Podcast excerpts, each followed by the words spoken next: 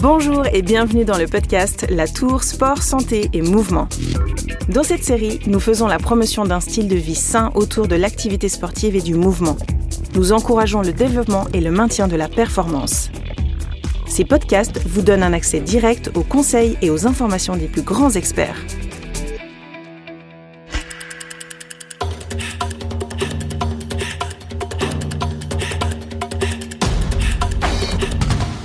Je suis Sarah Chiarello et dans cet épisode, on se demande comment suivre et adapter son plan d'entraînement avec Hélène Sprunger, ancienne athlète d'élite et actuelle coordinatrice santé et performance à l'hôpital de la Tour à Genève.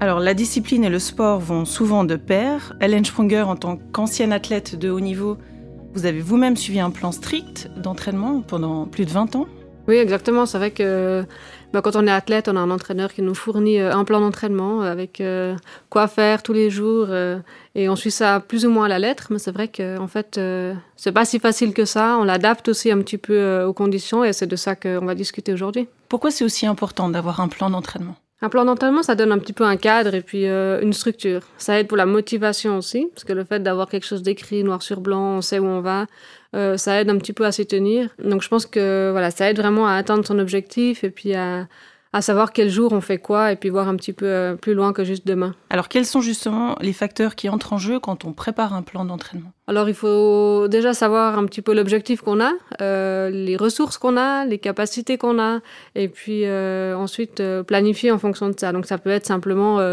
je veux perdre du poids ou je veux rester actif ou je veux courir une course, un semi-marathon, un marathon, je veux améliorer mon temps sur 5 km. Enfin il y a plein de possibilités. Donc en termes de santé, ça peut simplement être euh, fixer un objectif de, routine, de dire ben, le lundi je fais ça, le mercredi je fais ça, le vendredi je fais ça.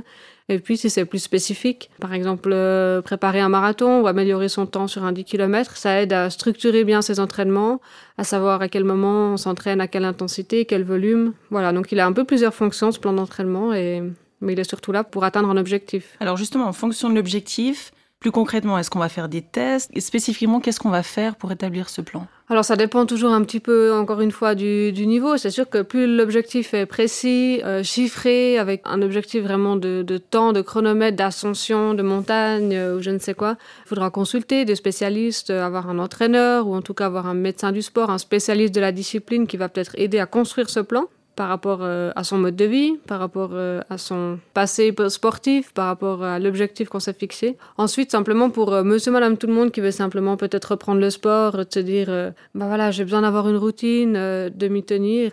C'est peut-être juste simplement s'asseoir le dimanche soir derrière son agenda et puis de fixer ses objectifs dans son agenda de la semaine, dire, bah, je vais courir ce jour-là, je vais faire un peu de yoga ce jour-là, et puis je vais aller au fitness ce jour-là. Le fait de l'écrire dans un agenda, ça compte aussi comme un plan d'entraînement, et c'est beaucoup plus facile après de, de s'y tenir. Alors ce plan d'entraînement, il peut évoluer, il peut être modifié par la suite. Oui, c'est très important.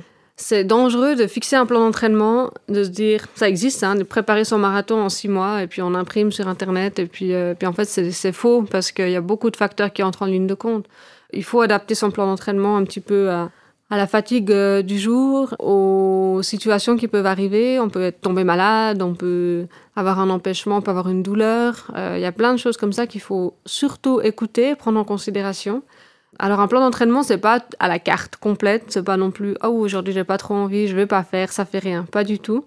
Mais par contre, euh, si vous avez par exemple fait deux mois d'entraînement, vous avez bien pu respecter le plan d'entraînement, puis que d'un coup vous sentez une fatigue ou, ou, vous avez simplement un empêchement à cause du travail, vous faites pas une séance d'entraînement, c'est pas du tout catastrophique.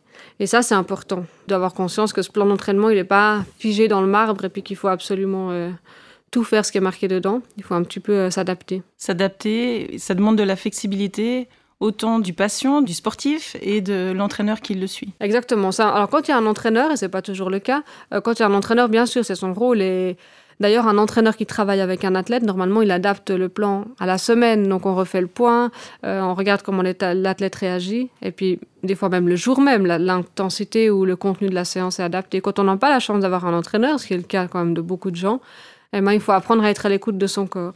Le matin, si vous êtes fatigué au réveil, c'est un signe qu'il faut écouter. Si vous avez les pulsations cardiaques qui sont élevées le matin aussi, quand vous sortez du lit, c'est un signe que vous en avez peut-être trop fait, qu'il faut lever le pied. Donc voilà, donc c'est constamment un petit peu, euh, je m'écoute, j'adapte.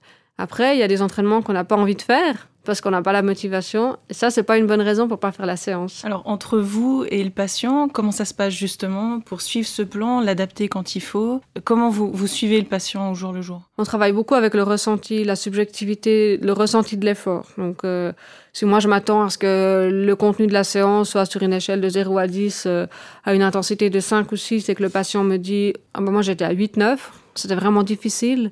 Ah ben là, pour moi, en tant que coach, euh, c'est un signe pour dire, OK, il faut que j'adapte, il faut que j'allège un petit peu euh, la suite.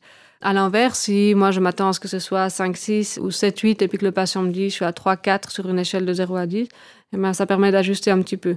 Ensuite, il y a les ressentis de la douleur aussi, etc. Donc euh, voilà, donc c'est un échange constant entre, entre le patient et l'entraîneur. Quand on, on, est face à ces contraintes, qu'il y a des modifications à, à apporter, on a des options. On peut envisager des entraînements alternatifs Exactement. Donc ça, c'est une, une, très bonne alternative pour, par exemple, quand vous commencez à avoir des douleurs qui sont pas dramatiques encore, mais vous avez envie de faire quand même cet entraînement parce que c'est important euh, et que vous sentez que la douleur, c'est plus une gêne que vraiment une douleur. Par exemple, on peut partir nager, faire du vélo, c'est peut-être moins contraignant que la course à pied. On peut faire une séance de yoga, d'étirement, plutôt que de, musculation. Donc euh, ça, ça s'appelle l'entraînement alternatif et c'est une possibilité pour quand même maintenir son activité physique tout en adaptant un petit peu à, à, son ressenti et puis à, son, à sa douleur. Et vous, alors, quand vous avez des patients justement qui ben, sont déterminés, mais il y a des fois des coups de mou, qu'est-ce que vous leur dites pour, euh, pour les motiver jusqu'au bout? Alors, c'est normal d'avoir des coups de mou. Moi, en tant qu'athlète d'élite, euh, sur mon plan d'entraînement, j'avais toujours trois semaines d'entraînement intensif, une semaine de repos. Alors repos, ça ne veut pas dire que je faisais rien, mais au lieu de m'entraîner 6, 7, 8, 9 fois dans la semaine, je m'entraînais 3, 4 fois. Et ça permet au corps de se reposer, à la tête de se reposer, et de repartir de nouveau sur un cycle de 3 semaines, de reposer une semaine. Donc c'est complètement normal d'avoir des coups de mou.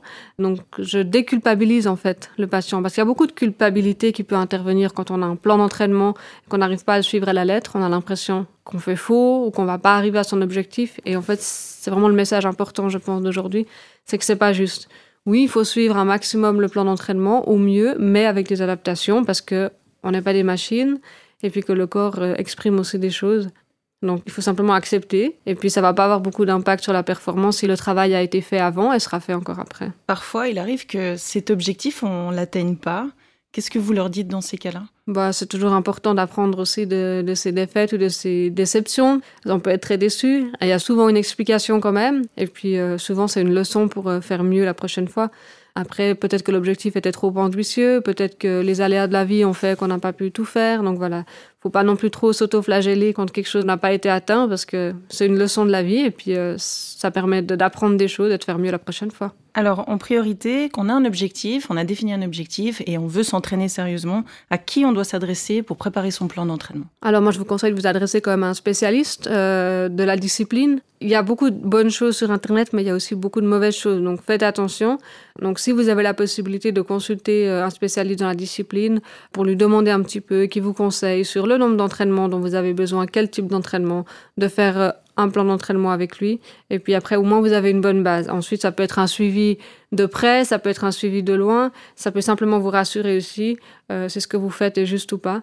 Mais faites attention avec tout ce que vous trouvez euh, gratuitement en ligne parce que c'est pas adapté à vous, c'est pas adapté à votre condition de vie, c'est pas adapté à votre vie de famille, au rythme de, que vous avez avec le travail. Et ça, c'est des éléments qui sont très importants pour faire la bonne charge d'entraînement au bon moment. S'adresser à un spécialiste euh, peut être utile, on l'a bien compris adapter son plan aux contraintes, envisager un plan alternatif quand c'est nécessaire, s'écouter, euh, tenir compte de ses sensations. Hélène Sprunger, merci beaucoup pour ces explications. Avec plaisir.